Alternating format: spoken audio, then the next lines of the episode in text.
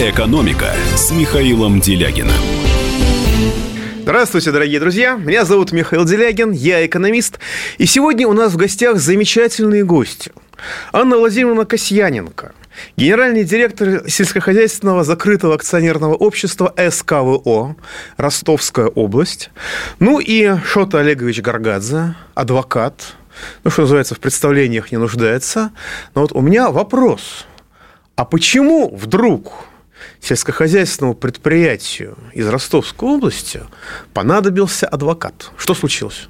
Потому что когда сельскохозяйственное предприятие в Ростовской области, Михаил, пытаются золотая захватить земля. рейдеры, да, золотая земля, а. и э, я вам скажу так, это и житница нашей страны, и по животноводству я был у Анны Косяненко на предприятии, ну, если и не номер один формально, то уж точно не номер пять, понимаете? То есть предприятие достаточно серьезное. И э, когда пытаются захватить такое предприятие в то самое время, когда президент э, говорит о продовольственной безопасности страны, и когда ты понимаешь, что если вдруг это предприятие окажется в руках рейдеров, оно будет распродано, а все активы будут выведены на Запад, то адвокат нужен, к сожалению. А, понятно. То есть рейдерство Вроде мы о нем как-то, оно как-то попритихло, некоторое время не сообщалось ну, по крайней мере, после Кущевки. И вот, что называется, опять. Сколько у вас занятых на предприятии? На сегодняшний день у нас э, занято на предприятии 480 человек. То есть 480 семей, грубо говоря? Э, нет, это именно 480, э, ну, можно сказать, и семей. И, кроме того, так как мы городообразующие... Городообразующие? Да, вокруг нас больше нет других предприятий. Соответственно, в пяти населенных пунктах, которые находятся вокруг нас, еще 3,5 тысячи людей – это члены семьи наших работников, соответственно, иждивенцы. Понятно. А какие отрасли у вашего предприятия? Оно многопрофильное, однопрофильное? Э, наше хозяйство имеет три основных направления. Это растениеводство, ну, что традиционно для сельскохозяйственного предприятия, молочное производство и выращивание свиней. И, наверное, вы успешно, раз вы приглянулись рейдеру. Ну, э, без ложной скромности я могу сказать, что да, э, наши финансовые показатели позволяют нам считать себя успешными. Э, кроме того, эти показатели постоянно растут. Ну вот, если говорить о Э, выручки за 2018 год, она составила 1,2 миллиарда рублей. Сейчас, Анна, я очень извиняюсь, вклинюсь. Э, вы сейчас еще две-три рейдерские компании на свою голову накликаете такими цифрами. Ну, рейдеры редко захватывают предприятия, которые хорошо управляются. Я понимаю как раз, ну, скажем так, по опыту тех рейдерских компаний, которые я видел, поскольку захватывать и управлять – это две разные функции, то захватывая предприятие, его заодно и уничтожают, или, по крайней мере, резко снижают его уровень. Совершенно верно. И вы, наверное, занимаетесь развитием производства. А, мы занимаемся именно развитием производства. А, если ну, наверное, еще будем привлекать а, рейдеров. Мы вложили в производство за последние 4 года свыше 2 миллиардов рублей. Это и в растениеводство, в виде приобретения техники, и в развитие животноводческих отраслей именно в виде Э, приобретение э, новых э, животных, то есть, соответственно, сильную генетику мы ввозим поголовье за границы. Ну, соответственно, мы развивающееся предприятие. А как оно, как возникло ваше предприятие еще с таким названием СКО? А, в этом году нашему предприятию будет 100 лет исполняется, то есть мы именинники. А, мой отец руководил этим предприятием на протяжении 25 лет. То есть это один именно... из первых колхозов, как если я правильно понимаю. Ну, можно То есть сказать... еще гражданская война толком не закончилась, а его уже создали. Да, это была коммуна. А, мой отец вывел предприятие на уровень, были построены элеваторы. А когда он стал руководителем? 25 лет назад. Ну, получается, он То есть руководил... века уже. Да, он 25 э, лет руководил, ну и, соответственно, вот уже 4,5 года я продолжаю его дело. Угу. Были построены элеваторы, животноводческие комплексы. Людям был дан достойный уровень жизни, заработной платы. И что еще, ну, на мой взгляд, является высоким показателем, то, что мы у себя не наблюдаем оттока Э, людей. То есть люди не бегут, они... несмотря на наличие мегаполиса? Нет, люди, мы находимся в 150 километрах от крупного, от Ростова. Ростов-на-Дону – это э, столица, ну, южная. Тем не менее, люди к нам возвращаются, э, потому что у нас есть, во-первых, программы поддержки молодых специалистов, мы их учим, мы даем жилье и э, достойный уровень заработной платы. А сколько в среднем примерно? Ну, э, у нас средняя заработная плата э, 36 тысяч рублей, а если с премиями, то это 60 тысяч рублей. Угу. Ну, для сравнения, в Ростове экономист может получить 20 тысяч рублей. У меня угу. на производстве доярка получает 36 тысяч рублей без премий. Понятно. А какое, какое стадо, какое поголовье? Полторы тысячи дойное стадо, ну Ух и, соответственно, ты. 2700 – это в целом поголовье. По свиноводству у нас 15 тысяч голов и 1200 свиноматок. Понятно. И что с вами происходит, и кто вас атакует, и как вас атакуют? А, ну, вот э, так сложилось, что вот уже почти год, как э, мы обратили э, на себя внимание очень известного рейдера на юге России. Это некий концерн, который... А, Ростовской области или откуда? Ну, до этого они захватывали предприятия на территории Краснодарского края. А, ну, Кущевку, понятно. Да, в, то, в, в том числе. Стиле, понятно. Ну, Этот стиль. Да. А, и вот мы стали первым предприятием, которое они попытались захватить в Ростовской области. А, они используют э, всегда, они заходят, то есть выбирают предприятие, где есть некий э, некая конфликтная ситуация, то есть это либо семейный конфликт, либо корпоративный спор, то есть э, где есть что-то слабое звено. И заходят, выкачивают все деньги, выводят деньги за границу и, э, соответственно, э, дальше уже дальнейшая судьба предприятия их не интересует, в то время как я была на совещании неделю назад и говорили о том, что э, у нас проблема на сегодняшний день в стране в том, что мы не вводим земли в оборот. Очень много невостребованных даже, земель. Даже в Ростовской области? Нет, даже... это в целом по стране. В целом по стране это конечно. в целом по стране, mm. что у нас 2 миллиона вводится, миллион выводится. Mm-hmm. И эти рейдеры занимаются, они как раз-таки способствуют не безопасности страны продовольственной, а ее, получается, уничтожению. Земля как залоговый ресурс и ничего больше. Да, они не вкладывают деньги, не покупают удобрения, не приобретают новую технику, то есть не совершенствуются технологии обработки земли, просто выкачивается все, что можно и все, что нельзя. И дальше эти земли уже бросаются недовольные дольщики, которые ничего не получают, выплаты. Ну, соответственно, а, то есть вы сейчас, как я понимаю, столкнулись со всем набором, который обычно приходится слышать. Запугивание людей, подкуп людей, да. ложные свидетельства и так далее. Да, это то, что, с чем нам пришлось столкнуться. Ну и какие вот методы применяют господа рейдеры? Ну, что происходит вы знаете, с предприятием? И как это влияет на само предприятие? Я-то всегда исхожу из того, какие методы будем применять мы в обороне. Угу. Если бы я не верил в закон, если бы я не верил в торжество справедливости, я бы, наверное, уже давно сменил бы профессию. Ну да, быть Поэтому... адвокатом и не верить в торжество справедливости так ну, не адвокаты бывает. бывают разные, я не хочу ну, да. никого ни в чем обвинять, но бывают ситуации, когда на скамье подсудимых оказывается наш брат-адвокат, потому что он в свое время бывает. вместо того, чтобы читать кодекс, э, находил связи, как решать проблемы в судах. Угу. Вот мы не решаем проблемы в судах, мы боремся, потому что я вижу, что на стороне Анны, на стороне Заускво правда. Правда и закон. Наша задача сделать так, чтобы нас услышал суд, и нам, я хочу сказать, это удается, потому что из э, около там, 10 э, процессов 5 нами выиграно, остальные находятся на стадии рассмотрения. То есть 10 а, процессов – это 10 исков против вас? Безусловно, даже больше их было. Есть э, целый ряд исков совершенно бредовых, абсурдных, которые подавались пачками в арбитражные суды, я думаю, для того, чтобы э, ну, каким-то образом, может быть, истощить ресурсы предприятия, ведь это все время необходимо это деньги, нанимать адвокатов и так силы. далее, да. Но э, хочу расстроить тех, кто этим занимается. С Анной мы э, до конца. Мы будем вести это ну, дело до, победы, до тех пор, до пока победы. от них не отстанут. Даже не до победы в каком-то конкретном судебном процессе, а до тех пор, пока ЗАО не будет юридически твердо стоять на ногах и близко никто ни на Гелендвагене, ни на каком-то другом автомобиле не подъедет. Сейчас объясню, а, почему я об этом говорю. Э, для того, чтобы подать некий документ э, в ЗАО «Скво» приехало четыре Гелендвагена одинаковых, черненьких таких, знаете, симпатичненьких, Знаю. с вооруженной охраной, и привезли одну справочку, один, одну бумажечку сдать в канцелярию. Вот эти методы 90-х на мой взгляд, ушли в прошлое и на сегодняшний день вызывают улыбку скорее у сотрудников ЗАО «Скво», чем какой-то страх или испуг, когда документы передаются таким образом. Э, понятно, но, знаете, вот обычно рейдерство, оно связано с определенной поддержкой рейдера в органах государственной власти.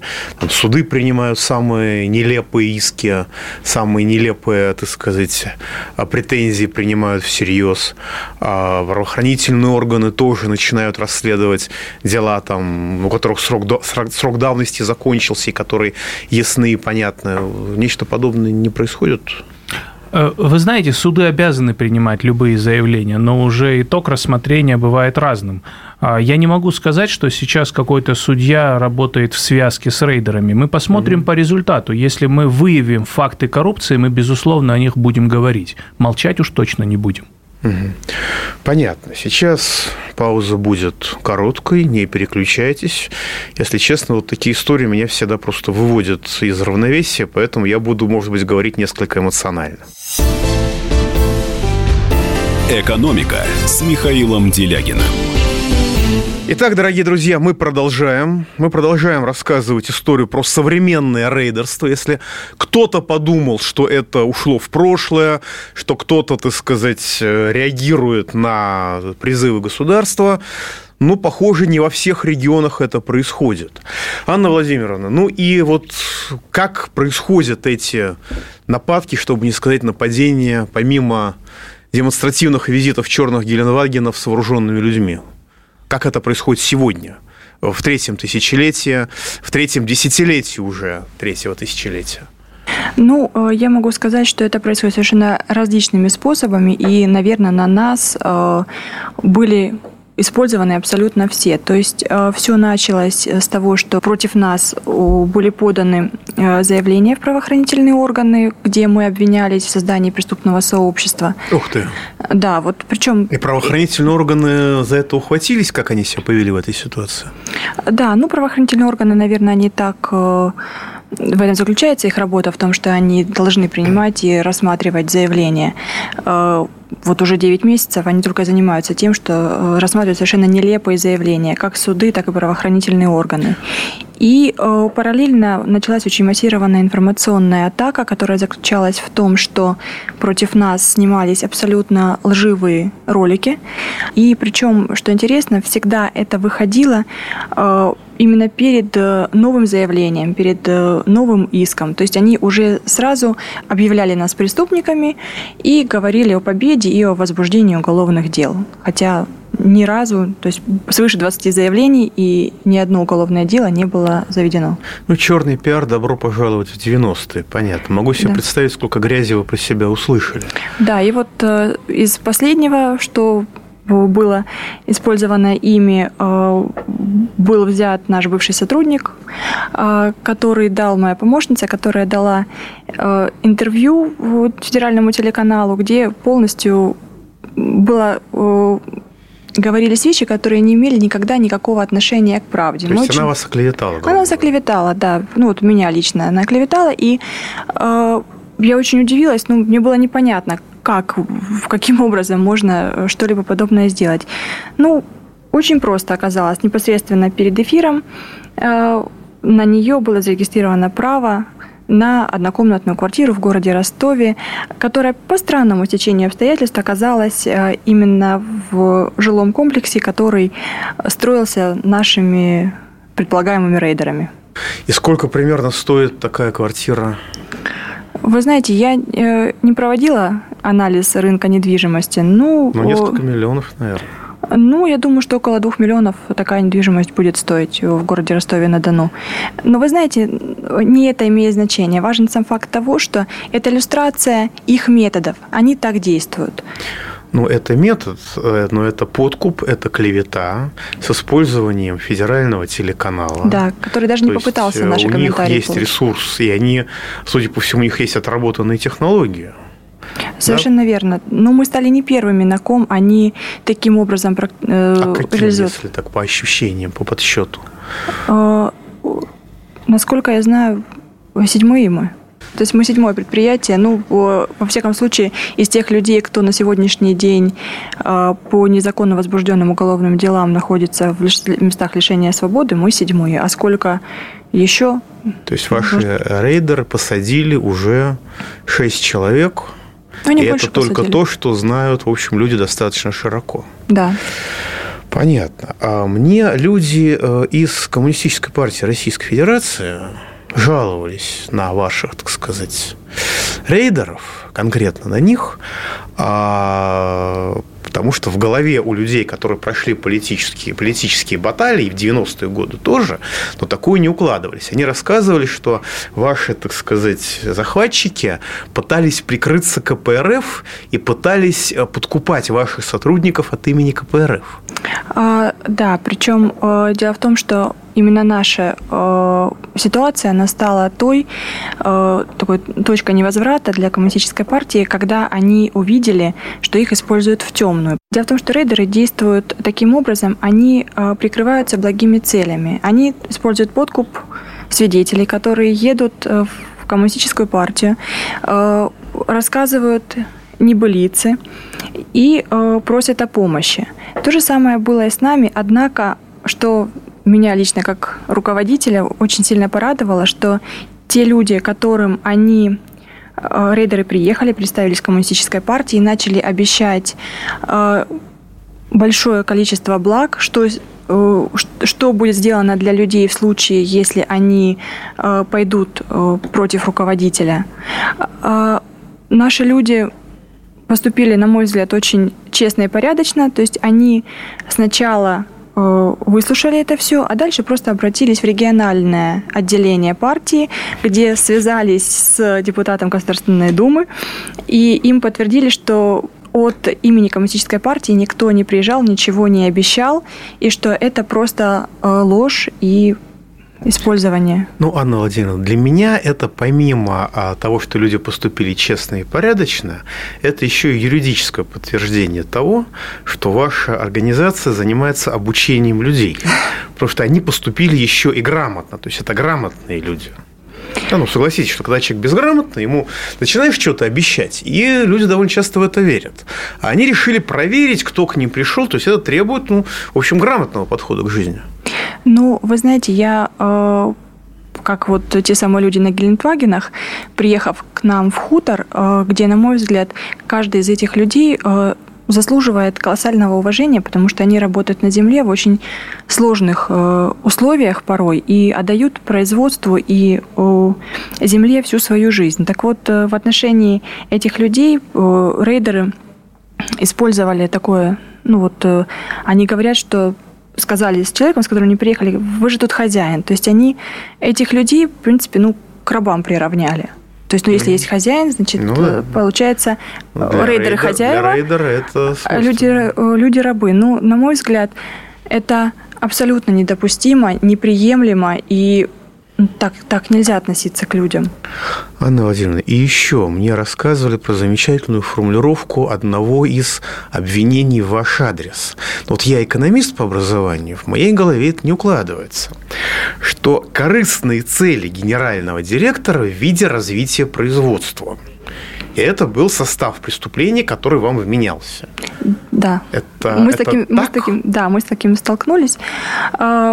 А, в одном из заявлений действительно э, содержалась такая формулировка, где говорилось о том, что э, моя корыстная цель заключается в развитии предприятия, в то время как э, наши оппоненты имеют другую цель в виде получения финансовых средств. Таким образом, мы можем сказать, что все те денежные средства, которые вкладывает, производство зарабатывает и вкладывает, так делать, по мнению рейдеров, нельзя. Это неправильно. Неправильно платить зарплату, платить налоги и да, развиваться. Зачем, зачем что-то делать, когда можно просто украсть деньги?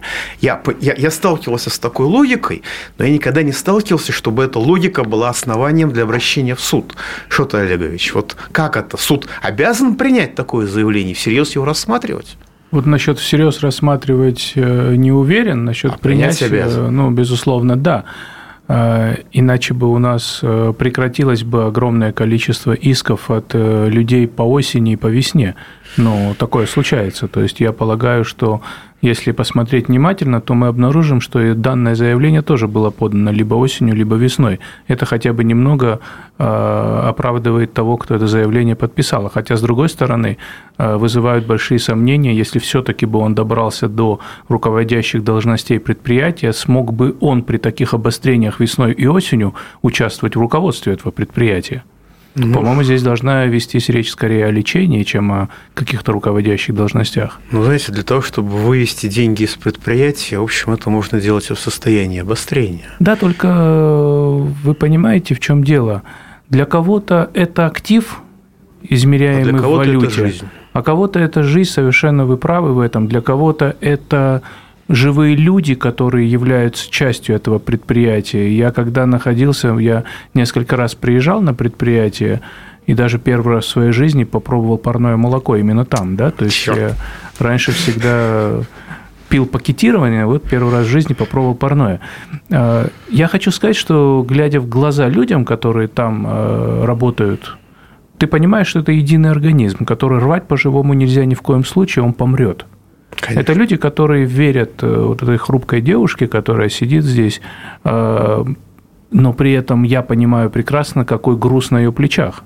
Она вот сидит такая скромная, спокойная, тихая, но при этом она э, очень сильный человек, потому что многие мужчины бы давно сдались.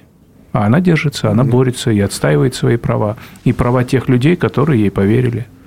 Ну, под рейдерской атакой, под угрозу уголовных дел я много раз видел, как одной угрозы хватало, чтобы, так сказать, здоровые, серьезные мужики убег... просто Конечно. боялись и убегали. Я это видел. Конечно. Да еще если, так сказать, приезжают люди с оружием, да еще если есть длинный список послужной. Но вы знаете, э, меня, конечно, потрясло, как российское государство всерьез все это воспринимает, и как э, самые безумные обвинения рассматриваются.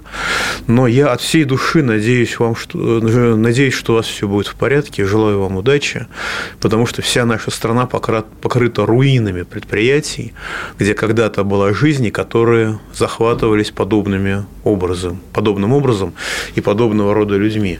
я надеюсь, что вы выстоите, будете развиваться. Желаю вам всяческих успехов и удачи. А рейдер, на мой взгляд, должен сидеть. Спасибо Просто вам. по роду своей деятельности. Это мое субъективное оценочное суждение. Счастливо. Экономика с Михаилом Делягиным.